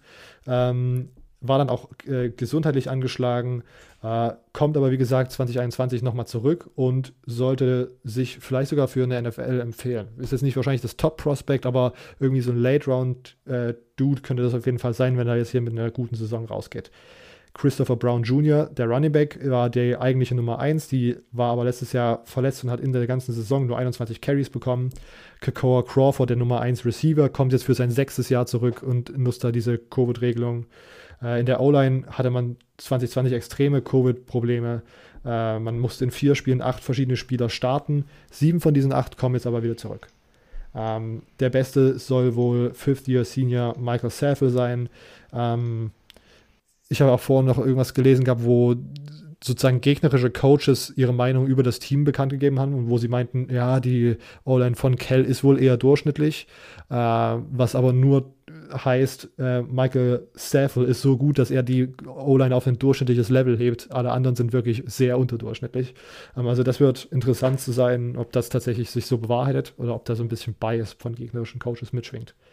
Ähm, wenn wir auf die Defense schauen, man hat Brad Johnson verloren, einen wichtigen Mann in der Defensive Line. Äh, der hatte jetzt einen Autounfall in, der, in dieser Offseason und kann deswegen nicht spielen, weil er seine Hüfte gebrochen hat. Ähm, Zendaya Johnson äh, ist ein äh, Two-Year-Starter gewesen, auch in der Defensive Front, der jetzt mittlerweile bei den Vikings in der FL gelandet ist. Äh, eine gute Sache ist, dass Cam Good und Kwani Dang äh, äh, zurückgekommen sind. Das sind zwei Linebacker, die in der NF im NFL-Draft nächstes Jahr tatsächlich relativ weit oben mit dabei sein können. Äh, Coney Dang hat äh, 2019 119 Tackles, glaube ich, gemacht. Also das, das sind wirklich so zwei absolute Granaten in der Cal Defense. Ähm, und mit Elijah Hicks bekommt man nochmal einen DB zurück, der erst Cornerback und Safety gespielt hat, jetzt bei Safety wahrscheinlich bleiben wird, der auch wirklich ein All-Pack-12-Spieler ist. Ähm, Kimron Bynum ist, ein, ist, ein, ist jemand im Backfield gewesen, der jetzt in die NFL gegangen ist, aber auch da defensiv sehe ich bei Cal absolut kein Problem. Ähm, ich sehe das Problem bei Cal vor allen Dingen offensiv. Äh, der Head Coach ist jetzt, äh, Justin Wilcox geht jetzt in seine fünfte Saison und alle seine vier Saisons ist Cal bei Total Offense entweder der letzte oder der vorletzte Platz in der Pac-12 gewesen. Und das muss man halt irgendwann mal angreifen und ändern. Und ich glaube, ich war letztes Jahr schon ziemlich auf dem Hype-Train und habe das irgendwie, diesen Hype so ein bisschen geglaubt und hoffe, dass das dieses Jahr sozusagen der Out, dieses, dieser Ausbruchjahr sein kann, weil so viel Erfahrung da ist, dann nochmal durch junge Recruits das verstärkt, wird. Man muss da irgendwann einen Schritt nach vorne machen. Ähm, und ich hoffe einfach, dass das dieses Jahr sein wird bei diesem Artikel mit den gegnerischen Coaches sprechen über Cal wurde auch gesagt, dass manche das Gefühl haben, dass äh, Wilcox das Team so zum Wisconsin der Pac-12 machen möchte, vom, vom Spielstil her, was dann natürlich gegen meine Hoffnung sprechen würde, dass da mal ein paar explosive Plays rauskommen, sondern äh, Wisconsin ja ein Big Ten-Team, was sehr, sehr gerne, sehr, sehr einfältige und monotone und schwer ballkontrollierende Offense spielt. Ähm, ja, sonst, ähm, was ich interessant fand, Cal hat äh, in, äh, immer Probleme, ihre Coaches zu halten. Nicht unbedingt bei den Coordinators, die sind alle so geblieben, aber es gibt immer viel Turnover bei den Position Coaches, was anscheinend daran liegt oder was worauf ein Grund auf jeden Fall sein soll, dass die Lebenshaltungskosten in Berkeley halt so hoch sind, dass das für junge Coaches, die selbst sozusagen auf dem obersten Level jetzt nicht unglaublich viel verdienen als Positions Coach, dass das einfach sozusagen schwierig ist, da wirklich jemanden zu holen, der wirklich lange da bleiben möchte. Und dann geht es dann sozusagen dann oft mal, äh, ich glaube, der DB-Coach ist zu Oregon gegangen und so weiter. Und da dreht sich sozusagen immer so ein bisschen einiges. Ähm, ja. Also Cal, Cal ziehen wirklich die Leute in Massen weg. Die haben jetzt irgendwie seit dem das achte oder neunte Jahr oder so in Folge, dass, dass mehr Leute aus Kalifornien weggezogen sind, als zugezogen sind. Ja. Das ist in Kalifornien wohl ein Riesenproblem.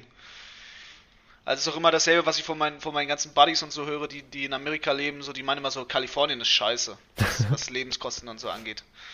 Ja, das habe ich auch gelesen, dass das wirklich eine ja. große äh, Kalifornien-Flucht ist. Ja. Ähm, ich will es noch ganz kurz beenden. Players to watch ist für mich Kekoa Crawford und Christopher Brown, der Wide Receiver und der Running Back, ähm, weil die beide sozusagen irgendwie Chase Garbers da so ein bisschen helfen müssen, aus seinem Slump rauszukommen und diese Offense auf ein neues Level zu heben. Ähm, Schedule 2020 ist ganz okay. Man hat Oregon und Washington beide relativ früh in der Saison, was sozusagen ja auch so ein bisschen vorentscheidend sein könnte, wer da am Ende die Pac-12 North Krone äh, entgegenrechnet, aber auch beide auswärts, was halt schon schwierig ist. Auf der anderen Seite, äh, ich weiß nicht, ob ihr euch daran erinnern könnt, aber dieses Cale Washington Game, das ist immer so ein weirdes Pac-12 Game, was irgendwie Pac-12 After Dark mäßig abends oder nachts gespielt wird und dann ist das aber nie so ein Out, nicht so ein Shootout, sondern einfach so ein schönes 19 zu 20 und dann gewinnt da irgendwie Cal mit einem Punkt und das ist so dann so die Niederlage, die dann am Ende Washington dazu veranlasst, dass irgendwie doch nicht die Pac-12 North zu gewinnen oder sowas ist. Solche weirden Situationen gibt es da immer. Ähm, und sonst, äh, man hat TCU als Non-Conference-Gegner, was ich interessant finde, weil das die, das Cheez-It Bowl Mix, äh, Matchup ist, was wir ja wirklich sehr bewundern. Äh, das Rematch ähm, und sonst mit Nevada und Sacramento State aber zwei Non-Conference-Gegner, die man schlagen sollte. Okay, ähm, Cal, Vibe-Check bei Immo als erstes. Puh, nach, nachdem Jasper Fries da wegtransferiert ist, sage ich natürlich, ja, wackes Team. Äh, nee, also Kerl, Kerl ist so ein bisschen, bisschen eine Wundertüte für mich manchmal. Also, weil, weil ich habe immer das Gefühl, das ist so eine Uni, da könnte eigentlich mehr gehen, aber durch diese ganze, ganze Overall California-Situation und dass, dass einfach da so, so eine Unbeständigkeit im Coaching ist, ähm, holen, holen die nie das Gesamtpotenzial raus, was sie eigentlich rausholen könnten aus sich. Ja, das könnte man bis vor ein paar Jahren, könnte man das ja auf die meisten äh, Kalifornien-Schulen auch beziehen, mit UC, UC und UCLA, wo auch. Ja, immer, ja, ist, ist halt Classic ja. Kelly, ne? äh, Silvio, dein Vibe bei den, ich, ich glaube, ich habe mich daran erinnern, dass du auch letztes Jahr schon ziemlich skeptisch warst, dass ich hier erzählt habe, hey, die könnten Oregon und Washington oben angreifen bei der Pac-12 North. Ja, ich fand es ein bisschen komisch, weil, also, weil ich irgendwie diesen Track Record halt nicht so richtig gesehen habe. Aber du warst relativ positiv und ich glaube auch, dass man tatsächlich positiv sein kann. Also ähm, ich glaube jetzt nicht, dass die irgendwie 12-0 gehen oder so, aber ich glaube tatsächlich, dass das im kommenden Jahr eine positive Saison sein könnte. Vor allem Quarterback-technisch, hast du gesagt. Players to watch sind auf wichtigen Positionen. Ähm, deshalb finde ich es ganz gut. Ich habe zurzeit bei mir in der Uni relativ viel mit Berkeley zu tun, wegen ähm, so einem Computerarchitekturzeug das dort erfunden wurde. Da muss ich immer an Football denken. Ein bisschen weird. ja, irgendwie ist Berkeley nicht mehr so wirklich für Football bekannt. Nein, nicht so wirklich. So außer, außerhalb, außerhalb der ganzen Welt. Also, Aber akademisch dafür sehr, ja, sehr gut. Ja, ist sehr akademisch bekannt eigentlich nur noch. Ich fand es irgendwie crazy, weil in meinem Kopf sind diese absoluten Elite-Schulen sozusagen auch immer mit relativ kleinen Studentenzahlen, aber mit 43.000, das ist eine der größten hier in der Division gewesen. Ähm, Finde ich interessant. Äh, okay, das war's zu Cal. Wir machen weiter mit. Ah, es gibt, wie gesagt, bei, in der Pac-12 North dieses Jahr keinen eindeutigen Sieger. Wir ne, machen als erstes mit dem Team weiter, was nicht im äh, Championship Game geschehen hat, nämlich mit den Oregon Ducks. Äh, die sind am Ende 4-3 gegangen. Die University of Oregon liegt in Eugene, Oregon und hat 22.000 Studenten. Hast du gerade gesagt, dass nicht im ja, Championship Oregon stimmt. gegangen ist? Fuck, sorry. Ja, nee. aber sie haben nicht die Pac-12 North gewonnen. So, ja, oder? stimmt. Nee, nee, das haben sie nicht. sie, sie, sie haben aber, aber die Championship gespielt, weil äh, das Spiel, was dazu geführt hätte, ob sie die Championship spielen oder nicht, das wurde ja abgesagt. Ähm Dementsprechend, ich fange mal, fang mal ganz, ganz geschmeidig an mit Oregon, was eigentlich äh, so, so ein bisschen abging bei denen. Ne, also, was, was bei Oregon schön war, ist, die, die hatten nicht so, sag ich mal, äh, Corona-Fallzahlen-Probleme, die den, die den irgendwie riesig Stress gemacht haben. Natürlich, die haben so ihre ganzen, ganzen Games abgesagt, so das, das war, das war ein bisschen, also am Anfang halt, ne, so, so entspannte Games, aber war eigentlich für die gut, weil sie hätten gegen Ohio State gespielt. Ähm, das war eigentlich ein ursprünglicher Gegner und dann wäre gar nichts mehr gewesen mit irgendwie Bowl Games oder sonst wie, wenn man sich die Season anguckt. Äh, dann wäre das alles nicht mehr so Effekthascherei-mäßig über die Bühne gegangen. Ähm, dementsprechend, hey, 4-3 ist doch alles gut gelaufen, ne? So ein bisschen, wir haben sogar noch, wir haben sogar noch die Pac-12 gewonnen, so, ja, ja, weißt du, so in so einer Saison, wo das so einfach so gar nicht gefühlt gilt, wie sie die Pac-12 gewonnen haben. Und äh, so, sonst wäre es halt deutlich härter gewesen, auch weil man North Dakota State als FCS-Gegner sich genommen hatte und halt dann Hawaii noch gespielt hat und so, so alles Upside-Games. Und dann hat sich alles beruhigt, da hat die Pac-12 hier irgendwann gesagt, Mensch, jetzt im November, jetzt spielen wir mal. Und dann haben sie halt gegen, gegen Stanford gespielt, haben sie gewonnen, haben sie gegen Washington State gewonnen, haben sie gegen UCLA gewonnen, haben sie so easy Gegner gehabt. Und dann haben sie auf einmal gegen Oregon State verloren. Da haben sie gegen, gegen Cal Berkeley verloren. Und dann haben sie hätten oder hätten sie gegen Washington gespielt und das war so ein bisschen das Game, was, was äh, schon entscheiden konnte, ob es, sag ich mal, ins Championship, Championship Game geht weil äh, Corona geplagt ist Washington und, und Corona geplagt ist Oregon und dann war halt, oh, müssen wir absagen. Mensch, Oregon, jetzt habt ihr ja wenigstens noch ein Spiel gegen USC und dann waren sie auf einmal äh, im Championship Game, genau deswegen, weil halt Washington abgesagt war. Nicht mal das Nachholspiel gegen Colorado hat man noch gemacht. Ähm, ja, absolut crazy, absolut crazy, was das angeht. Ähm und dann war man auf einmal Pac-12 Champion und das war so, wow, okay, so. Eigentlich die Lowlights waren so ein bisschen diese Spielabsagen, so immer so Corona-mäßig, oh ja, können halt nicht, spielen wir nicht. Und dann ist man auf einmal in einem Championship-Game, das war echt äh, weird as Absurd. Fuck. Ja, das war echt absurd.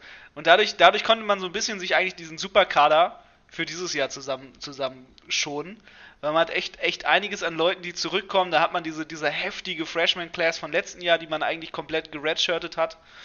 Ne, man hat, hat Justin Flo, zählt, zählt er noch als Redshirt? Ich weiß gar nicht, also er ist bei ESPN und so ist er noch als, als, als äh, Freshman gelistet. Ich glaube, der hat, hat sich, ich glaube, der hat dann ja. sein Medical, Medical Freshman ähm, ja, genau, Redshirt gemacht. Der, der, hat ja irgendwie ein Spiel gemacht. Äh, man hat Noah Sewell, der, der als Freshman gilt auf dem Roster. Man hat, man hat Ty Thompson, der jetzt kommt als Quarterback man, hat einfach so viele krasse Leute, die da einfach über diese ganzen Recruiting Classes kamen. Da hat man doch Leute wie Thibaut den man sich im Roster hält. Ne, dann hat man, hat man Justin Flowey. Also es ist einfach wow, so, ne? Abgesehen von der Quarterback-Situation kann man eigentlich denken, okay, ist gut, weil man hat, hat, hat, baut, hat sich eine super O-Line aufgebaut, muss man wirklich sagen. Das ist echt so, da denkt man so ein bisschen an die Speed-Offense-Zeiten, wo sie auch damals eine geile hat, äh, O-Line hatten, wodurch die Offense funktioniert hat. Das Einzige, wo ich mir immer so ein bisschen denke bei Oregon, ähm, was, was ist eigentlich los, ist so, ist so ein bisschen die Quarterback-Situation. Da komme ich aber gleich zu. Ich will noch ein bisschen kurz, kurz auf die Recruiting-Class eingehen.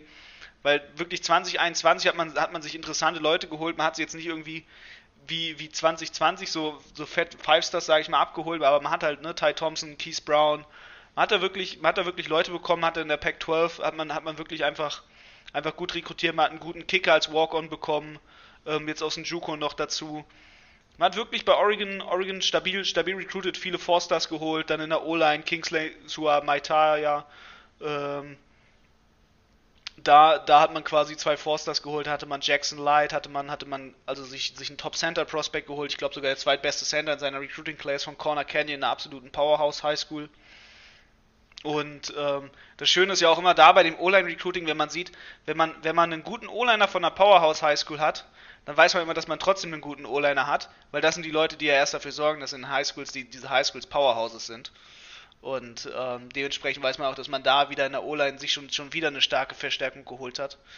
Und das ist einfach, das ist einfach eine starke Sache. Natürlich so muss man auch gar nicht mehr dann groß riesig auf den Transferportal, sage ich mal, zuschlagen. Ich weiß ja, ich glaube, Oregon ist auch eine von den Teams, die gefühlt gar keine Transfers geholt haben. Zumindest sind mir keine bekannt jetzt aktuell. Ähm, falls da irgendwas ist, korrigiert mich, schreibt mir gerne eine Nachricht. Hey, da ist doch einer, Sam, du bist gemeint. Ähm, dementsprechend äh, einfach mal gucken. Ne, und dann, ähm, ja, das, das Einzige, was, was ich so gesagt habe, oh, Spieler sind wegtransferiert. Der Einzige, wo ich mich ein bisschen geärgert habe, war Cyrus Habibi Likio, weil er einfach einen geilen Namen hat, so mit Habibi. äh, das ist immer schön, schön in der Ansage. Hätte ich mich gefreut, wenn das, wenn das einmal nur bei einem Randspiel gewesen wäre und Björn wäre so, oh, Habibi, und dann wäre er total durchgedreht, ich sag's euch. Das wäre einfach, das wäre einfach meme-mäßig gewesen. Deswegen ist schade, dass der da wegtransferiert ist, weil ein Boise State Game, glaube ich, werden wir nicht bei ran sehen. Aber wer weiß, ne? Die haben ja immer, immer komische Games. Ja, dann, dann, was schön war, war, war das Spring Game eigentlich zu sehen, weil Marko Vidakovic hat gespielt, hat, hat zumindest einen Snap bekommen, den, den man auf Kamera sehen konnte. Ähm, und das, das war interessant, weil man, man, hat, man hat gute Defense-Leistung gesehen, also Defense ist auf jeden Fall gut aufgestellt. Aber was ist mit der Quarterback-Situation eigentlich so ein bisschen los? Ne? Anthony Brown hat gespielt, da wissen alle nicht, äh, ist, ist der wirklich so gut? Der, der scheint nicht so der riesige Favorite zu sein, hat auch einen Fumble dann, dann im Spring Game. Und ich denke immer so, wenn du im Spring Game fumblest, puh, boy, da ist schon was los, weil da hast du als Quarterback nicht so wirklich Pressure. Weil es ist immer noch halt so, ey, ich weiß, Spring Game und alles, mach mal, mach mal einen auf richtig Game, aber lass den Quarterback ein bisschen geschont. Ja, ist im, ist im Spring Game ja. nicht einfach, wir, wir fassen den Quarterback nicht an? Ja, ja, genau. Das sind so Sachen, selbst, selbst bei einem Bad Snap kann man, muss, muss man als Quarterback den haben, wenn du, wenn du im FBS Power 5 Level spielst. Dementsprechend, der hat auch letztes Jahr den Leuten nicht so gefallen, ne? Das war dann dieses ganze Hin und Her mit Shook und dann haben sie ja, war, war ja auch in dem, in dem, in dem äh, Bowl Game war ja dann so dieses Rum, Rum und Hin und Her gewechselt und selbst da hat er ja schon nicht überzeugt. Deswegen mal gucken, so, sie haben, sie haben mit Butterfield haben sie einen guten Freshman Quarterback, der ein Redshirt Freshman ist. Dann haben sie jetzt Ty Thompson, den neuen Quarterback. Beide haben im Spring Game gut gespielt. Wie ist die Situation, ne? Also sie, sie haben ja theoretisch gute junge Quarterbacks, die das Ganze machen könnten. Und ich glaube, wenn das funktioniert, dann ist Oregon auf jeden Fall dieses Jahr ein hammermäßig starkes Team, das, das wirklich viel was machen kann. Und das, das ist, glaube ich, schon, schon sehr interessant zu sehen, einfach ob Oregon dann wirklich mit diesen ganzen Off-Season-Moves und so da was rausholen kann oder nicht. Und da, da, bin ich, da bin ich wirklich riesig gespannt, weil wenn wir auf, wenn wir auf, die, auf die Season 2021 gucken, natürlich, sie holen jetzt das Ohio State Game nach. Das wird ein super hartes Ding. Aber das ist eigentlich schon in der zweiten Woche für mich so ein bisschen so, so ein Make or Break. Weil wenn sie gegen Ohio State schon am Anfang, am Anfang des Jahres, sage ich mal, gewinnen, dann weißt du eigentlich schon, okay, das ist ein heftiges Oregon Ducks Team, weil so, so weh mir das auch als Michigan-Fan wehtut im Herzen, muss ich sagen, Ohio State hat ein gutes Team, was da kommt. Und dementsprechend ne, hat, man, hat man guten Aufbau gegen Fresno State und dann hat man dieses Killer-Game gegen Ohio State. Und selbst wenn, das dann nicht so gut ist, man hat trotzdem dann so ein bisschen zwei Aufbaugegner danach für die, für die, sag ich mal, Regular Season innerhalb der Conference, wenn man dann Stony Brooks als, also ein FCS-Team als Aufbaugegner hat und dann Arizona, wir erinnern uns alle letztes an, an das Arizona 2020, das war nix. Ähm, und dann hat man noch, noch zu Hause da, da in, in Orson, im Orson Stadium ähm, Arizona, wo man dann so ein bisschen Aufbaugegner haben kann, vielleicht für die, für die Regular Season, ähm, dann wird das schon auf jeden Fall spannend und dann, dann bin ich wirklich riesig, riesig gespannt, was, was, was die Oregon Ducks aus ihrer Saison rausholen. Weil je nachdem, ob sie Ohio State besiegen, also wenn sie Ohio State besiegen, dann, dann ist eh, dann brennt die Hütte von Anfang an, dann, dann werden auch die Leute von Anfang an wahrscheinlich in den Early Polls sagen, way too early, way too early sonst was, weißt du, Playoff Contender und, und hier und da und der, der könnte doch ein Heisman sein, weil die haben gegen Ohio State gewonnen. Ähm, Ne, dementsprechend ist eigentlich liegt alles an, so ein bisschen an diesem Game. Weil wenn du, wenn du das holst, dann kannst du auch mit einer Niederlage in die Playoffs gehen, wenn du Early, wenn du Early Ohio State besiegt hast. Ich finde das, ich finde Oregon allein deswegen sympathisch, weil sie einfach sagen, wir gehen full out und schedulen einfach das krankeste Game aller Zeiten direkt in Woche 1. Äh, und ich finde, das erinnert mich so ein bisschen an vor zwei oder drei Jahren, wo sie Auburn in Woche 1 hatten, wo dann die Legende von Bo Nix gestartet wurde, der diesen, ja. diese Hail Mary Touchdown-Pass. Im Grunde allein wegen diesem einen Pass am Ende dieses Auburn-Oregon-Spiels ist Bo Nix immer noch Starter bei Auburn und hat dort verschiedene ja. Quarterbacks vertrieben. Nur weil der damals gegen Crazy. Oregon gewonnen hat. Ja, ja. So ein Butterfly-Effekt. Ja, und das, das, stell dir vor, die, die spielen Woche 2 irgendwie, keine Ahnung, Fresno State, spielen erst Anthony Brown, sagen Anthony Brown ist scheiße und spielen dann Ty Thompson und Ty Thompson macht das. Was wäre los? Also jetzt, jetzt natürlich nur theoretisch, aber was wäre los? Was wäre los? Das wäre wow, wow, wow, wow. Das wäre echt, echt krass. Ja, und, und ich muss nochmal auf die Defense zu sprechen kommen, weil das war, ist ja auch wirklich, was sie da letztes Jahr schon an, also Noah Sewell, der True Freshman, der letztes Jahr einfach komplett ausgerastet ist. Dann bekommt man Justin Flow zurück, der vom Recruiting-Ranking her, glaube ich, sogar noch besser war, sozusagen der beste Defensive Player, wahrscheinlich sogar der Klasse, Alter. Das, also das Highlight-Tape ist immer Justin noch Flow ist ja, das, also so das war auf Oregon, der hat damals so zerstört, wie Robert, Nick damals die ganze ja. Highschool zerstört hat. Ja. Und dann natürlich auch noch Kevin Thibodeau, den irgendwie ja, gerade das, ja. Genau, Kevin Thibodeau. Nummer 1 Recruit 2019. Ja. Und also Oregon hat da, hat da die letzten Jahre an der West Coast das, das heftigste Recruitment abgeliefert. Und ich meine, sie hatten, sie hatten Flo und Sewell in derselben Class. So. Thibodeau auch wirklich so eine Maschine. Der war letztes Jahr wirklich, und die, die Defense war letztes Jahr komplett random, einfach nicht gut. Äh, warum auch immer ich kann wirklich keine Begründung so finden, weil die halt wirklich so talentiert waren. Ähm, und Kevin Thibodeau ist jetzt schon, also natürlich diese ganzen way too early äh, 2022 Draft Leute. Wirklich, ich kriege wirklich jeden Tag einfach irgendwie so ein Bild, wo irgend so ein PFF-Dude in irgendeinem PFF-Podcast gesagt hat, hey, Kevin Thibodeau wird der Nummer 1 Pick und wird die Streak an First Overall Quarterbacks unterbrechen und so weiter und so fort. Also der geht wirklich gerade komplette Hype ab. Kennst du doch das Video mit dem äh, Mock-Draft-Süchtigen, ja. das du mir mal geschickt hast? Äh, du musst jetzt schon die Mock-Drafts für 2023 machen, sonst bist du schon zu spät dran. Ja. 2022 ist schon out. das ist wirklich, also ja. Aber, und da finde ich es tatsächlich ganz interessant, weil äh, Andy Avalos, der Defensive Coordinator von Oregon letztes Jahr, ist er dann zu, in der Offseason als äh, zu Boise State als Head Coach gegangen. Da kann ich mir ganz gut vorstellen, dass da der ein oder andere Oregon-Fan gar nicht so ganz zufrieden war mit der Situation, weil das sozusagen, sie mussten ihn nicht feuern, aber man hat aber letztes Jahr gemerkt, okay, da ist irgendwas nicht, da stimmt irgendwie was nicht richtig. Äh, und dann hat man jetzt sich sozusagen da so ein Schwimmen im Übergang gemacht mit einem mit ein bisschen neuem Blut sozusagen in der Organisation. Finde ich wirklich nicht schlecht. Und man hatte mit Graham und Lenoir aber zwei DBs abgegeben, die jetzt da wirklich auch sehr wichtig waren in den letzten Seasons. Auf der anderen Seite haben die jetzt auch nicht mehr so richtig viel gespielt gehabt, weil die auch der ein oder andere sein, Out, äh, sein Opt-out gezogen hat. Also im Defensive Backfield bin ich mir noch nicht zu 100% sicher, aber eigentlich ist Oregon, könnten die locker, glaube ich, ein Top-10-Team nächstes Jahr werden, wenn sie ihren richtigen, einen richtigen Quarterback finden, der besser ist als Tyler Schuck. Silvio, würdest du diese These unterschreiben? Klingt, klingt auf jeden Fall plausibel. Okay, ein reasonable Hot Take. Ein schöner, schön warmer Reasonable Take. Hot Take ist kein Hot Take mehr, glaube ich. Ein schön angenehm warmer Take. Ähm, Bingo. machen wir weiter mit dem letzten Team in der Pac-12 North, den Siegern der Pac-12 North, wenn ich das jetzt richtig äh, aufgeschlüsselt habe. Die sind letztes Jahr 3-1 gegangen und es geht um die Washington Huskies. Äh, die University of Washington liegt übrigens in Seattle, Washington und hat 48.000 Studenten. Silvio, schieß los. Ich glaube, die University of Washington hat auch mehrere Campus, so wie ähm, Washington State. Ähm, Washington State. Ja, man hat die, die Pac-12 gewonnen, aber dann hatte man Covid-Probleme und durfte nicht antreten. Und dadurch hat man Oregon State, ja, äh, Oregon die, die Pac-12 geschenkt. Highlight des Saison war für mich der Sieg gegen Utah tatsächlich. Zur Halbzeit mit 21 Punkten hinten und dann noch aufholen und gewinnen, ist auf jeden Fall ein, Zeichen, ein gutes Zeichen. Vor allem, man hat ja einen neuen Headcoach mit Jimmy Lake. Ähm, da will man, vor allem Jimmy Lake schon so lange bei Washington, da will man einen flüssigen Übergang haben. Ich meine, wir haben immer darüber geredet, dass wir erwarten, dass wenn ein Coach kommt, der im Team war, dass es einen flüssigeren Übergang gibt. Nicht einen perfekten, aber dass es auf jeden Fall besser ist. Und ja, es war auf jeden Fall, ich meine, man hat die Pac-12 North gewonnen, jetzt natürlich nur mit, mit vier Spielen, aber trotzdem, ähm, trotzdem eine Trophäe in dem Menü.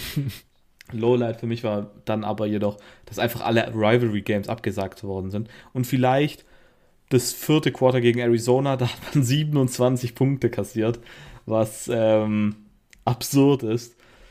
Deshalb man hat 44 zu 0 geführt und dann noch 27 Punkte kassiert. Und ein, in einem Quarter 27 Punkte ist schon, schon abgefahren. Also, ja, so, weißt du, man hat ein perfektes Spiel, 44-0. Du denkst dir, boah, das läuft nice, richtig geil. Neuer Headcoach, zweites Spiel. Erst hat man diesen, diese Aufholjagd gegen Utah und dann 44-0 und dann bam, bam, bam.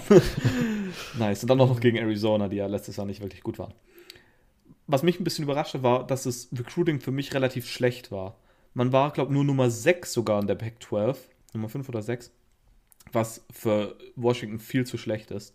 Äh, man hat einen Five-Star geholt, Sam Howard, äh, Howard oder Robert, du hast, glaube ich, auch schon mal über den geredet. Ja, ich glaube, ähm, Heward habe ich. Heward. Ja. Und wie gesagt, du hast schon über ihn geredet und ich glaube, der wird auch direkt eine Rolle spielen. Zumindest in Diskussionen. Ähm, ein anderer interessanter Spieler, finde ich, ist Jabez Tiney, was so ein Top 300 Wide Receiver. Und zwar, er kommt von der gleichen Highschool wie Sam Howard oder wie auch immer. Und er war dort sein Nummer 1 Receiver. Und dann natürlich, um für die Deutschen, Emo, wer, wer ist jetzt noch bei Washington?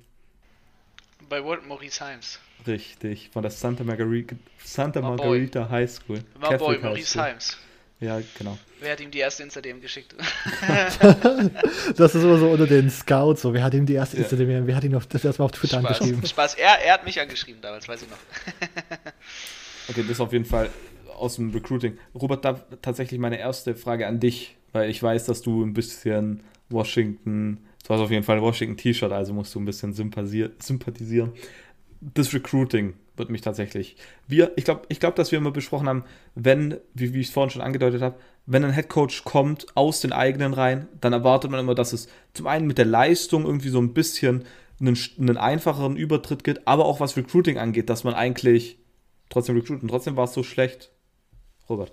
Ja, ich finde das äh, bedenklich. Ich kann es direkt mal anteasern. Ich arbeite gerade bei für The Crunch Time an einem Artikel über die vier schl überraschend schlechten Recruiting Classes 2021 und Washington war auf jeden Fall mit dabei. Und ich habe da mal die, bin da mal zurückgegangen und habe die fünf letzten Recruiting Classes mit dem Overall Ranking sozusagen genommen und das in so einem Graphen dargestellt. Und das ist schon ein ziemlicher äh, sozusagen Abrutsch gewesen. Ähm, und wie gesagt, dieser in in-Program äh, Coaching Change soll, hätte das eigentlich irgendwie nicht hervorrufen sollen, meiner Meinung nach. Und ich hoffe einfach, dass das nur so ein, einfach so ein negativer Ausreißer ist, der einfach mal so passiert, weil ich glaube, ich denke, dass man bei Washington immer das Ziel ist, wir gewinnen die Pac-12 und dazu muss man die Pac-12 North gewinnen und dazu muss man Oregon schlagen. Und Oregon hat in den letzten Jahren wirklich äh, sich wenig im Recruiting, wenig Fehler geleistet. Wir haben, Immo hat es gerade angesprochen, die haben die ganze Westküste, vor allem in Kalifornien, einfach komplett dominiert. Und wenn Washington da in Zukunft mithalten möchte, muss man da an Oregon mithalten. Und das kann man nicht machen, wenn man dann einfach so abrutscht und dann sozusagen nur, selbst in der Pac-12 nur irgendwie auf einem mittleren Platz landet. Ja, genau, so, so sehe ich das ungefähr auch. Man muss gegen Oregon nicht nur auf dem Feld gewinnen, sondern auch beim Recruiting. Ja. Es gab einige interessante Off-Season-Moves. Einmal, vermutlich die größte Nachricht war, dass man Defensive Coordinator Pete äh, Kwiatkowski, Kwiatkowski verloren hat. Ähm, ist zu Texas gegangen in der gleichen Position und jetzt unter dem ehemaligen Washington Head Coach äh, Steve Sarkisian.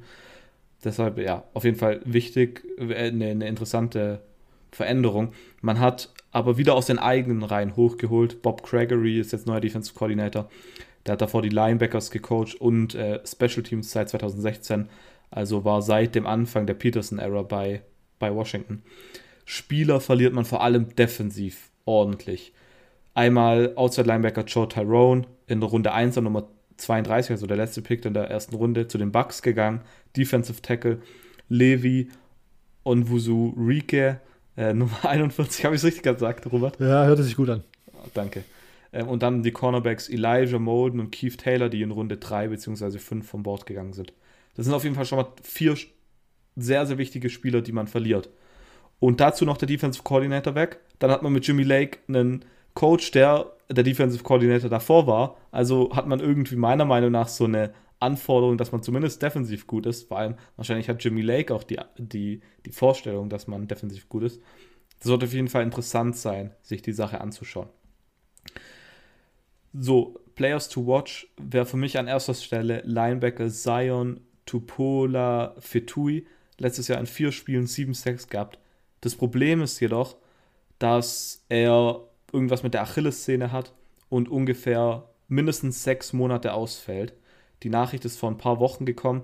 Also wird das wahrscheinlich, sagen wir, sechs bis zehn Monate, sechs bis acht ungefähr. Dann kommt er zum Saisonstart auf jeden Fall, wird er nicht fit sein.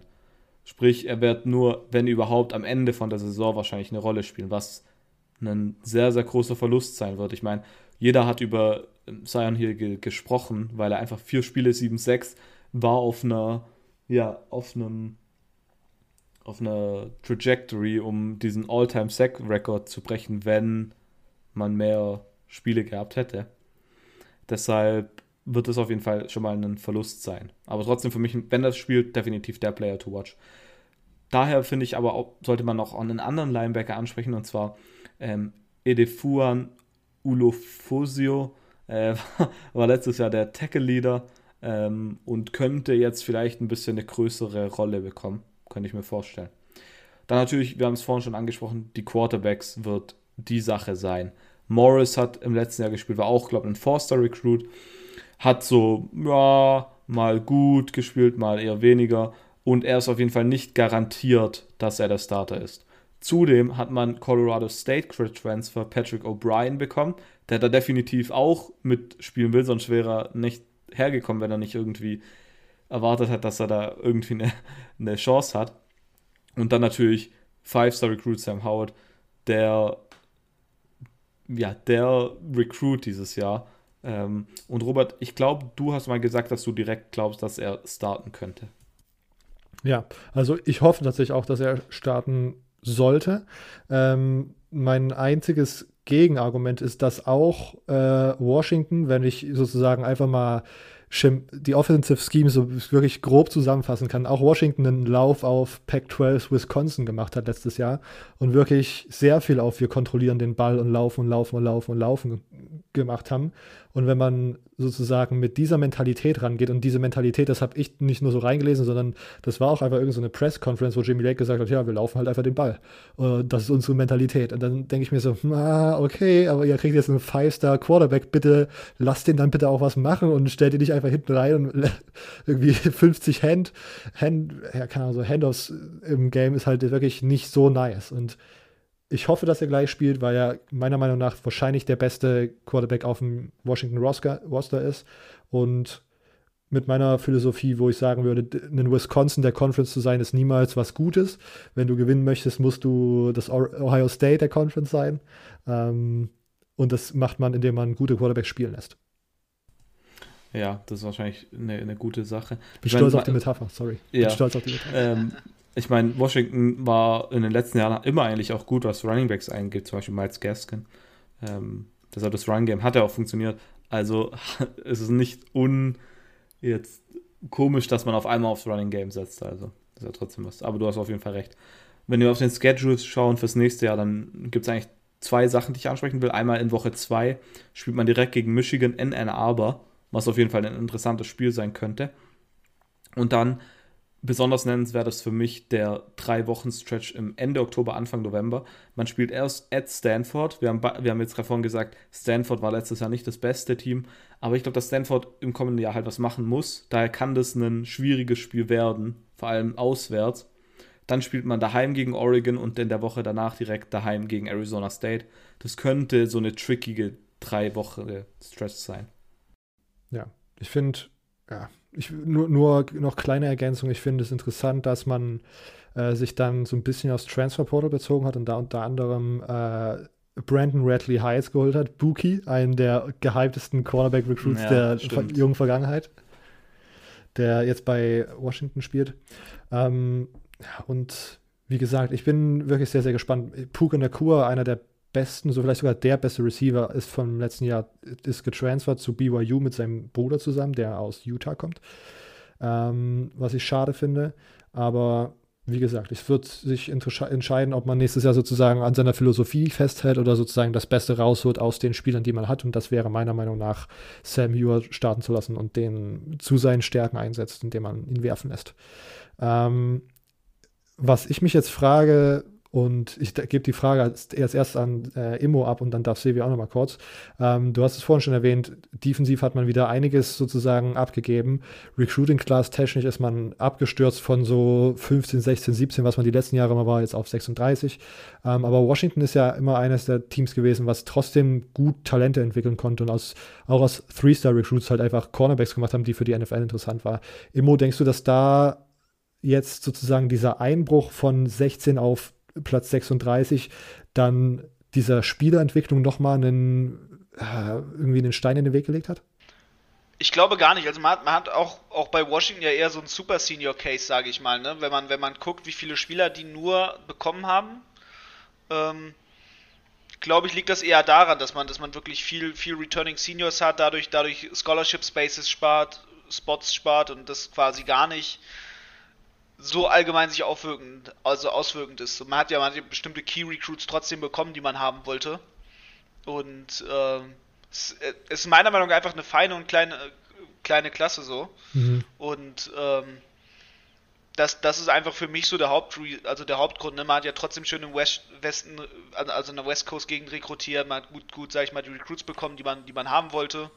Ähm, und da sind auch vielleicht ein paar so ein bisschen äh, underrated einfach, sage ich mal, im Ranking. Hust, hust, wer auch immer das sein mag. Ähm, ne? Und ähm, das ist, das ist, glaube ich, so mit einer der Hauptgründe eigentlich auch. Also, dass es einfach eine feine, feine kleine Klasse ist, weil man einfach, ähm, ja, einfach nur bestimmte Keyplayer haben wollte dieses Jahr, weil man halt bestimmte Spots einfach gespart hat und wieder, wieder zurückgibt. Ja. Silvio, du irgendwelche Ergänzungen dazu? Denkst du, dass obwohl Washington einen guten Track Record mit Player Development hat, diese schlechtere Recruiting Class Steine in den Weg legt für die Zukunft? Ich glaube, du hast es ja gesagt, dass man eben auch aus vermeintlich nicht Top Recruits gute Spieler machen kann. Und ich meine, die Coaches, die das gemacht haben, sind immer noch da. Von daher wird meiner Meinung nach eigentlich nichts dagegen sprechen. Außer da gab es jetzt einen kompletten Culture Change, weil Jimmy Lake irgendwie ein Ego-Problem hatte seit der Coach ist. Aber davon habe ich nichts mitbekommen, also kann ich es mir nicht vorstellen. Nee. Okay. Äh, perfekt. Dann sind wir tatsächlich auch soweit durch. Noch irgendwelche Ergänzungen oder rappen wir das ab, Jungs? Also ich habe nichts mehr. Perfekt. Rappen wir es ab. Ähm, erstmal noch hier Shoutout an alle äh, in, in, auf Twitter kam es des, des, Öfteren vor, dass irgendwie ein paar Leute gefragt haben, äh, aus, aus der Football-Bubble, aber nicht aus der College-Football-Bubble, hey, ich möchte mich in College Football einarbeiten, kennt ihr irgendwelche Podcasts? Und es gab da sehr, sehr viele äh, Leute, die dann einfach uns immer drunter markiert haben in solchen Tweets und das ist tatsächlich äh, sehr, sehr nice. Dafür wollen wir uns nochmal bedanken, weil das ist diese Mund-zu-Mund-Propaganda, die einfach sehr effektiv ist, einfach nur im digitalen Space und das ist einfach sehr, sehr nice. Also vielen Dank dafür äh, und auch für das positive Feedback, was uns immer auf Social Media kommt, jetzt für den letzten Folgen. Äh, sehr, sehr freundlich iTunes-Rezension könnt ihr uns gerne schreiben, wenn ihr ein Apple-Produkt habt. Das hilft uns dort irgendwie weiter oben angezeigt zu werden. Und sonst ähm, könnt ihr gerne auf cfbgermanypodcast.home.blog vorbeischauen, unsere Website, wo nochmal alle Social Media Accounts verlinkt sind und wo auch steht, wie ihr uns unterstützen könnt, äh, uns vielleicht monetär unterstützen könnt oder wie gesagt, die Apple Podcast Rezension. Ähm, voraussichtlich gibt es dann nächste Woche, die, äh, nächste Woche Mittwoch die äh, Pac-12 South Analyse. Bis dahin. Ciao.